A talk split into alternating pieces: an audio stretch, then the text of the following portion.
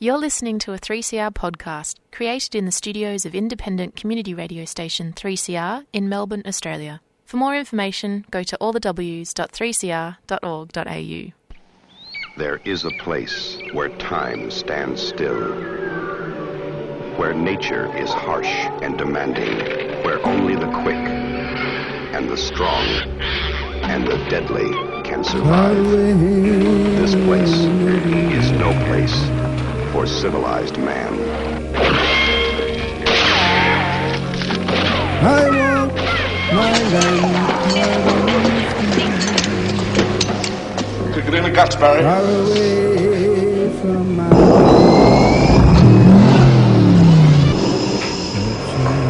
All you've got to do now is pass the Australian culture test. Three simple questions, three How correct hell did you answers, get all this and you together? go through that doorway to the greatest little country in the world. The impact of the mismanagement of our river is killing our culture, our animals, our plants, our environment. It is causing a cultural genocide of our people. That river is our mother. We know it as the Barka.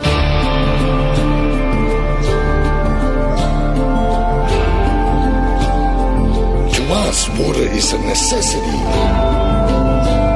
We need prosecution of environmental crimes. That includes holding back a whole river system.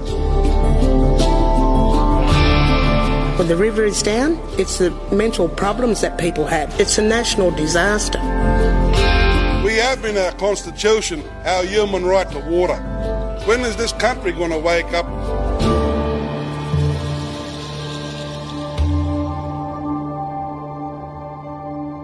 Good morning, everyone. Annie here for Showreel. That was the promo for a film project called The Voice of the Barka. Today we are going to look at the work of filmmaker Rory McLeod, who is using his filmmaking to bring the issues of the health of the Barka Darling River system to public attention. You may remember his recent documentary, When the River Runs Dry. Rory has been following the People's Tribunal into the health of the river system. The tribunal recently released its report, which encompasses the voices of the people who live along the river's shore. The Citizens' Inquiry into the Health of the Barka Darling River and Menindee Lakes. You can find the report at tribunal.org.au. First, we hear a little from the recent launch of the report and from the filmmaker. So now I'm really very grateful to um, have Ryan Jasper and Mark Merritt um, joining us. Um, Mark Merritt came and met with me um, in the middle of 2018 to tell me all about um, the plight of the Menindee Lakes system. I'd heard about the Murray Darling for decades, and as someone who loves country, was very worried. But it was Mark and Susie Peake and Sarah Moles who came and met with me and said, "We really, it would be terrific to include what's going on with the Menindee Lakes in the 2018 tribunal."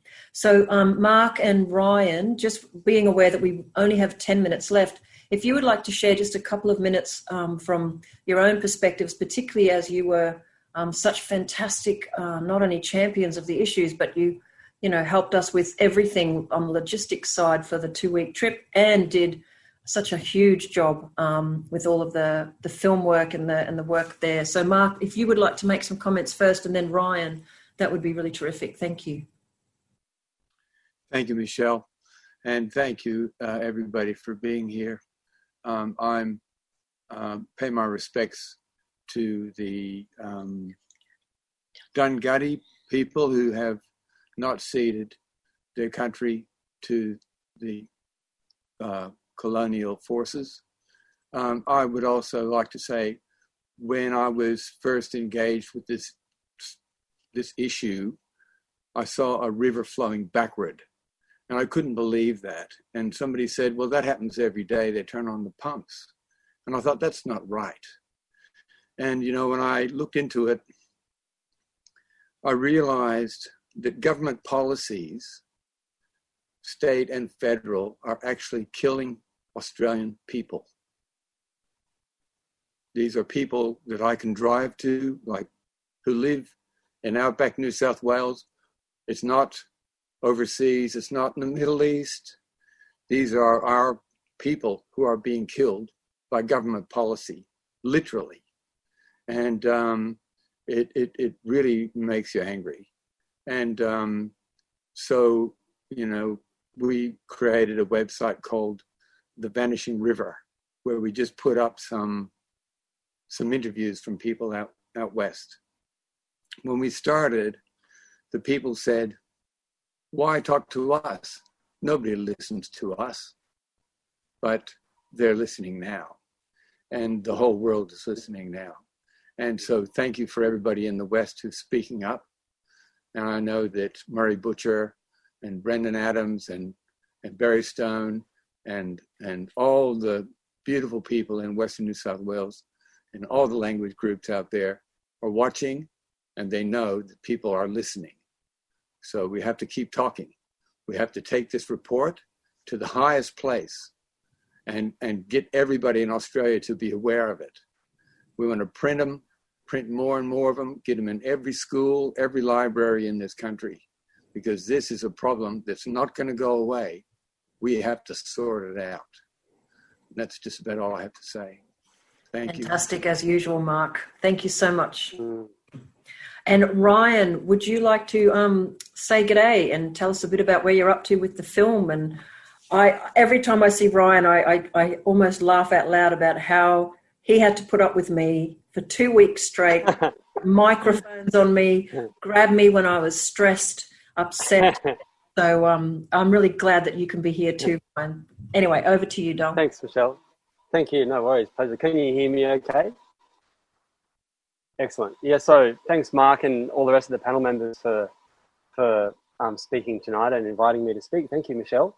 Um, well, what can I say? I mean, what an honour it was for us to come out and, and record the Citizens Inquiry through eight towns over 1,500 kilometres, more than 110 um, testimonies from different people from all walks of life across the whole region of the Darling, um, southern, from right from northern uh, northern Victoria to northern New South Wales.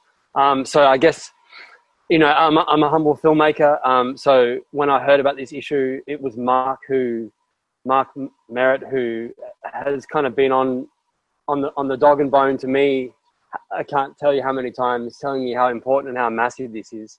So I, I give my thanks to you, Mark, for, for, for your hard work in pursuing it. Um, and uh, and um, so when I heard about the Citizens Inquiry last year, I thought this is an event that needs to be recorded. This is history in the making. So we pulled together a crew and, and came out and filmed it. And, and part of it is all the videos you see on the website. And the other part of it is all of the footage we shot behind the scenes of all the challenges, the ups and downs that the, the panel went through in um, pulling together that event and interviewing all those people and going through such an emotional roller coaster that they experienced, which from my perspective, I find really interesting because it shows shows you how deep and how impactful and on the scale and severity of this issue. So the film now moving forward, um, we are continuing to follow the groundswells of movement on the ground amidst act- activists fighting for the justice of the Darling, of the Barka. Um, right now, there's all sorts of things happening out west. There's a lot of energy, a lot of momentum. Um, it is it is um, growing in people's awareness across the country. So, um, w- moving forward, we are wanting to continue the documentary from the the inquiry that we recorded to then the impact that's having on people on the ground and how it's inspiring them, lifting them up, giving them hope and then following the actions that then go that then being are being carried out from there to try and create change to try and restore their dying darling. Um, so you can follow us on social media um, at the voice of the barka.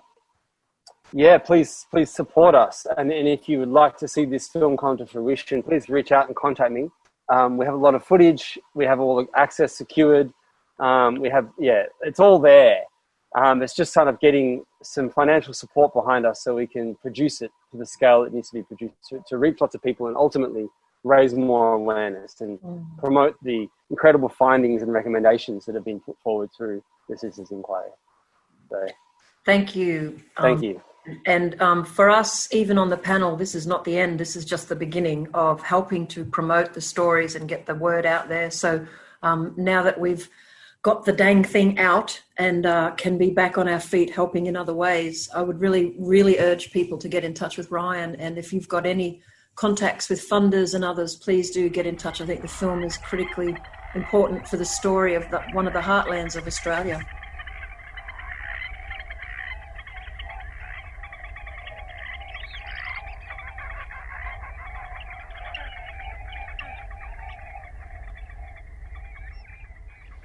Want the viewers what's going to look at this to understand that we are fighting for this, not only for our children, not only for me, we're fighting for this for all Australians, and please help us. This is your fellas' future too, what we're fighting for. We'd walk along the river, as I said, when we used to go fishing down the river. We look in the river, we see, like David mm-hmm. said, catfish nest. If we wanted to eat a catfish, we'll get him go out on the logs, look down, mm. we see a perch, mm. cod. We want one of them, we'll get them. And they they would get boatloads of eggs and come back, and they'd be all here, look spread out, the different duck eggs. Ne- those days will never ever dawn again. We'd camp on the sandbar, do night fishing and all. Yes, None of that today. I go down to where we used to do that, at that same place. Mm-hmm. It's all gone. All the sandbars all gone. I, I just about cried when I seen it. Mm. down the river around Menindee, you just see fish trying to gasp for oxygen. They're up there going. Can you imagine? I mean, it's it's it's it must be like a concentration camp in there. This water belongs to Mother Nature, belongs to the people of this river, belongs to the people up the river, down that way. The one thing I would love to see it before anything is my two boys to be sitting by the river with their grandfather before it's too late. I've never got to the state where fish is dead like we see now. It's very, very sick, and so are the people. So are us Aboriginal people. Our river's not right. That's us. That's our. That's the blood what runs through our veins. You know that river. The damage we're doing now, we will feel for probably the next 50 years. My name is Rory McLeod, and I'm a filmmaker with a passion for the environment. My name is Peter Yates. I've knocked around the bush for most of my life. The image that came through my computer of two blokes standing in a river holding huge Murray cod that have died from lack of oxygen was like a kick in the guts. I was just completely appalled by this. And so within hours, we'd thrown some stuff in the car and we were gone. We went up to Menindee to film this event. To bring everybody's stories together in a way that's powerful and has a really big impact all the way into the future. Now we need your support to help us to continue to make this into a 30 to 90 minute documentary. We've self funded so far. We can't keep doing that and do a good job. So we're asking you, please, to put up what you can afford. A few dollars even will make a huge difference. This is one of the biggest moments in Australia's environmental history, and we all need to pull together to make something good out of this disaster. You're with Annie on Showreel on 3CR, your community radio station. Today we are following the use of filmmaking to amplify the message of the voices of people who live along the Barka Darling River, which was part of a two week intensive investigation in, in 2019 after the mass fish kills along the river traced back to broken government water policy and corporate water greed. Part of the process used by the Citizens' Inquiry into the health of the Barka Darling River and Menindee Lakes was to take video evidence from people affected by the environmental degradation. This is Glenn Boney from Warren giving his evidence. Oh, go to the first one. My name's Glenn Boney.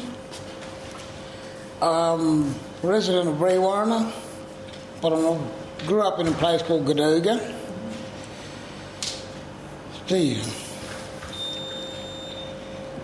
The, ch- the changes I, I got, the changes I've seen, I've seen it not only in this river, in our the river where I grew up in.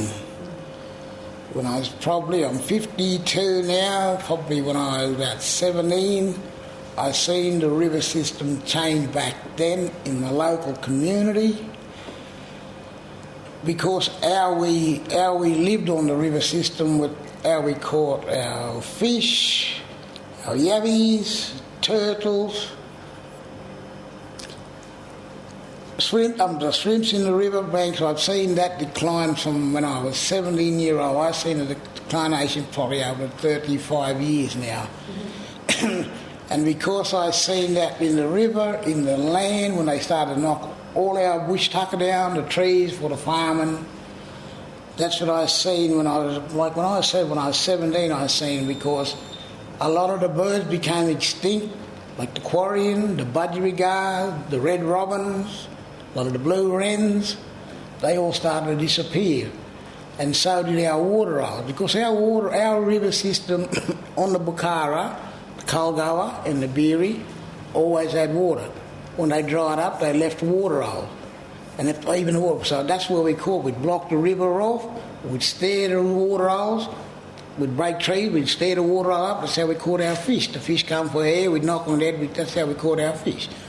And same with the land. That's where we got our napans, our snotty gobble, our gum off the trees. That's the way we lived when I was growing up. I come to this community, and I and I see this river slowly decline like because I brought my children up on the river water. I lived on the river over Barwon 4. We had a pump that pumped the water into a tank. When the pump broke down, we walked down with our buckets and carried the water to our house. And I brought my two children up on the same water. My children are 31 and 32 years old, so that's how long ago this water was clear and was drinkable. So I brought, I brought my kids up on, on river water. Then when the cotton industry come along as well, that's when you see the decline in your black bream, the fish you caught. You could go to the fish and catch a yellow belly, a feed on a Sunday, any day of the week, you were guaranteed to catch a yellow belly. You go now, you'll catch a carp, you catch nothing. and that's the same as the black bream. You would always, you'd always catch one of those. You don't catch one. You never caught one for years. You're lucky to catch a yellow belly now. And it was like with the river. When that decline was when the kingfisher started to stop diving into the river. And that's how I noticed when the river system was going. When the kingfisher, the bird, stopped swimming in the river to dive down to get for fish, he, was, he, he went extinct. Along this river system, he became extinct, the one bird that told the story about the river. Why he never went back down that river because they started to poison it. You know, Yeah, that's like I, that's part of what I, I seen about river. I've seen a lot of them right around the district where I've worked on farms. I worked on properties with sheep and I've sprayed weed. I worked there with um, poisonous weeds and I've seen decline in the country and the land clearing they've done. Well, they totally destroyed the land. Totally. And not only destroyed land, they destroyed communities, destroyed people lives, mentally, physically, emotionally.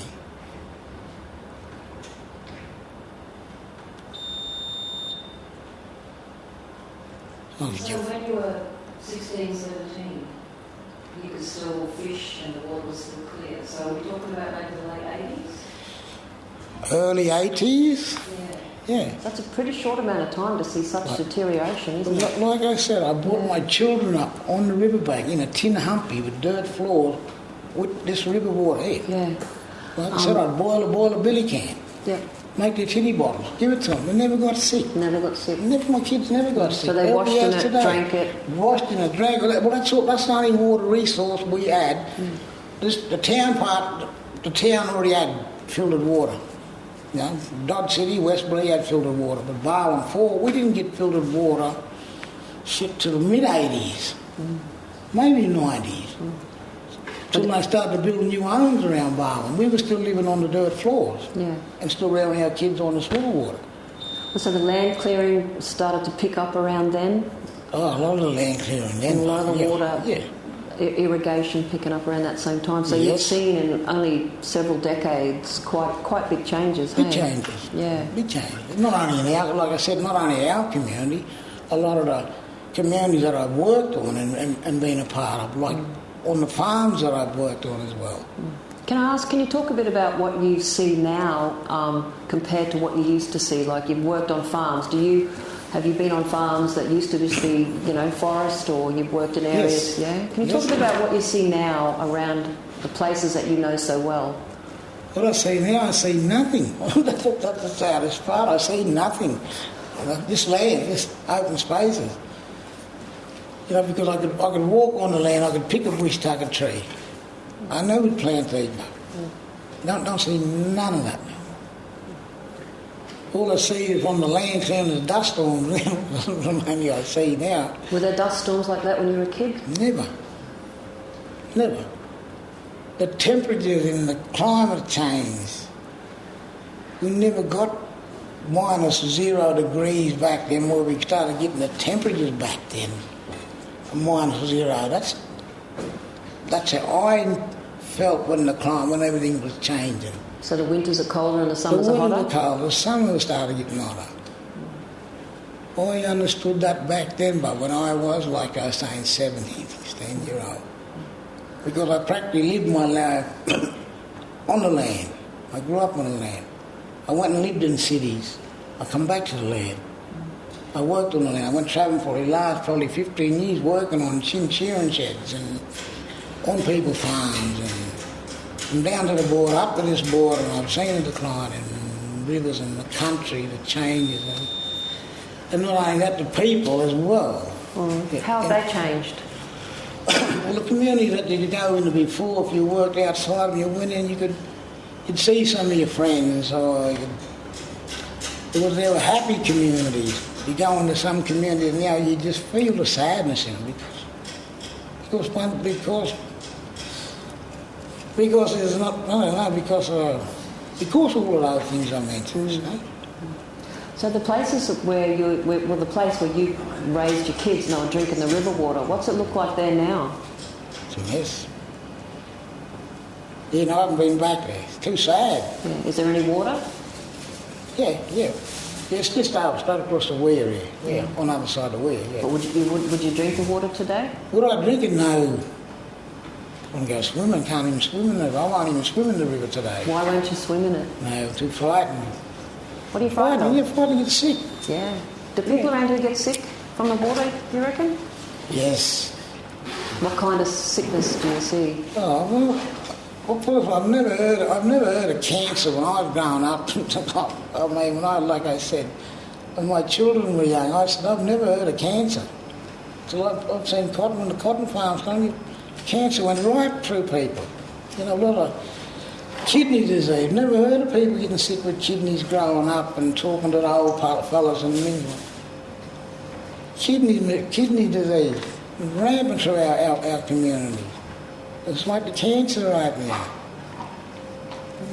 And th- those things you never heard of in medical term when I was growing up. Never heard of those diseases. They're rampant through our communities now. So is anyone in your community able to access bush tucker or sounds like there's not much Yeah. left? Yeah, that's good. Yeah. Well, I don't know, you know, I've been in the city for about the last 12 months. I've been down in the city, uh, and I'm just getting back home. Yeah. city, Yeah. And it's sad because the city for people don't understand what actually really out is well, you know. You get governments telling them, telling them people over the mountain this is how it is, but not, not what we tell them. The real story, the real truth about what's happened to our rivers. Hmm. And the governments can all blame one another. Come and ask us Aboriginal people. We blamed whole lot of years. Hmm. From the politicians to the cotton farmers to irrigators, we blamed a whole lot of years. Yeah, a whole lot of years I've got a lot of hands for. And the people need to be prosecuted. The people need to be prosecuted get the message that you cannot steal water. What do you see for the future of these communities at the moment? Future? I don't know. I don't know. I don't know if I'll be here tomorrow or next week. I could pack up and go and If water can, the water issues continue as they are now, what do you think will happen to the towns that rely on the river? People are going to move. People are just going to migrate from out in there. I've already seen it happen. It's just unbelievable how many people right along this river system have packed up and moved on. Mm. People you thought would never leave their community, but have already, already packed up and moved. Mm. And I've already seen them all in the cities and that. And what do you think has to happen to get things back to good health for the land and the water? what do I think? Well, we, we want to know. Yeah, no, I think there's a lot of things I think. You've got to start somewhere, and you've got to get rid of the cotton. That's, that's just me, that's just me. The cotton's got to go. Because you could drive around the country from to Dubbo and see the country dead, but you will see a big, nice green cotton farm with their channels full of water. You go down this way, I've been up the way to Moree the other day, I've been travelling. I've seen these dead landscapes with big, cotton farms, they're green, with their channels full of water. And you say cotton is not part of the blame, they are the biggest part of the blame. The biggest part. You could do a fly over around here in all these cotton farms, you'll see that their dams are full of water. You know? You've got communities crying out for water. A lot of these cotton farmers are part of local communities. Why do you think they are happy to keep producing what they produce and using the water the way they do? Money. Money, greed. That's all I put it down to. Because the, because the local cotton farmer, he don't give back to our community, he doesn't sponsor our football team, he doesn't donate to our school or nothing like that. Yeah, that's, and that's what governments say. These farm, cotton farm or mines will build you a new road, invest in your schools and your hospital. I thought that was taxpayers supposed to be doing. And not these big farmers. That's me. Mm. That's just me, but that's my opinion. Mm. Do you have any other questions, Gil? Mm. That's been really very informative. Thank you so much for sharing. Was there right, anything else you wanted to tell us about? No, if I think of something, I'll ring you up. yeah, yeah, yeah. Well, actually, we, we, have an email address too, and if you've got any photos or if you have other people who want to tell us anything, oh, we're yes. listening. Yep. We're listening. Thank you so much for, for coming and telling us, mate. It's really valuable. You're listening to Showreel, and we are highlighting the use of film to support and amplify the message of the need to reverse the environmental vandalism being perpetrated along the Barka Darling River system. As we leave the citizens' inquiry into the health of the Barka Darling River and Menindee Lakes, just a reminder that the website tribunal.org.au has a full complement of video testimonies which form a moving, transparent, and compelling way for the voices of the people to be heard. That's it for Showreel this week. Until next week, keep safe. Bye for now.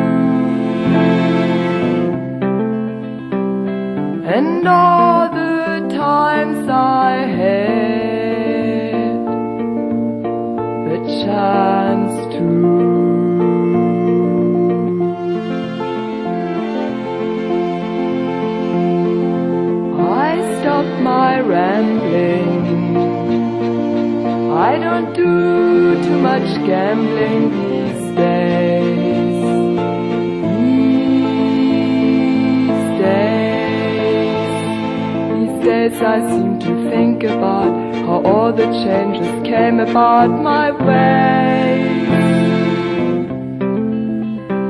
And I wonder if I'd see another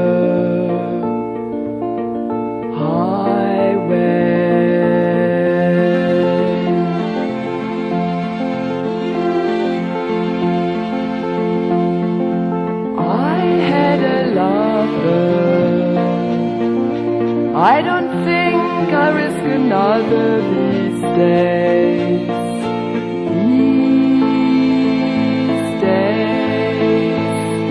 And if I seem to be afraid to live the life that I have made in sorrow, it's just that I've been losing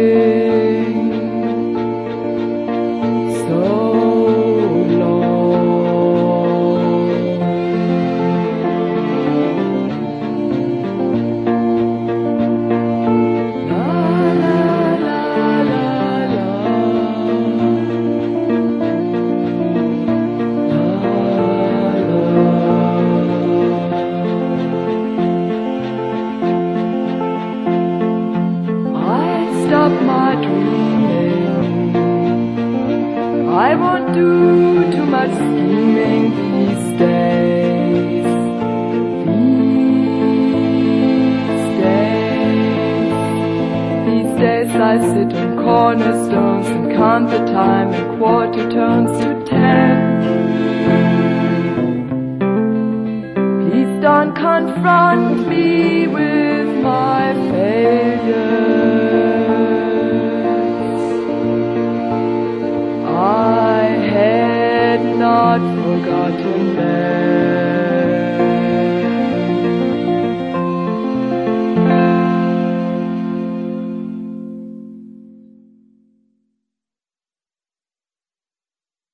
You've been listening to a 3CR podcast produced in the studios of independent community radio station 3CR in Melbourne, Australia. For more information, go to allthews.3cr.org.au.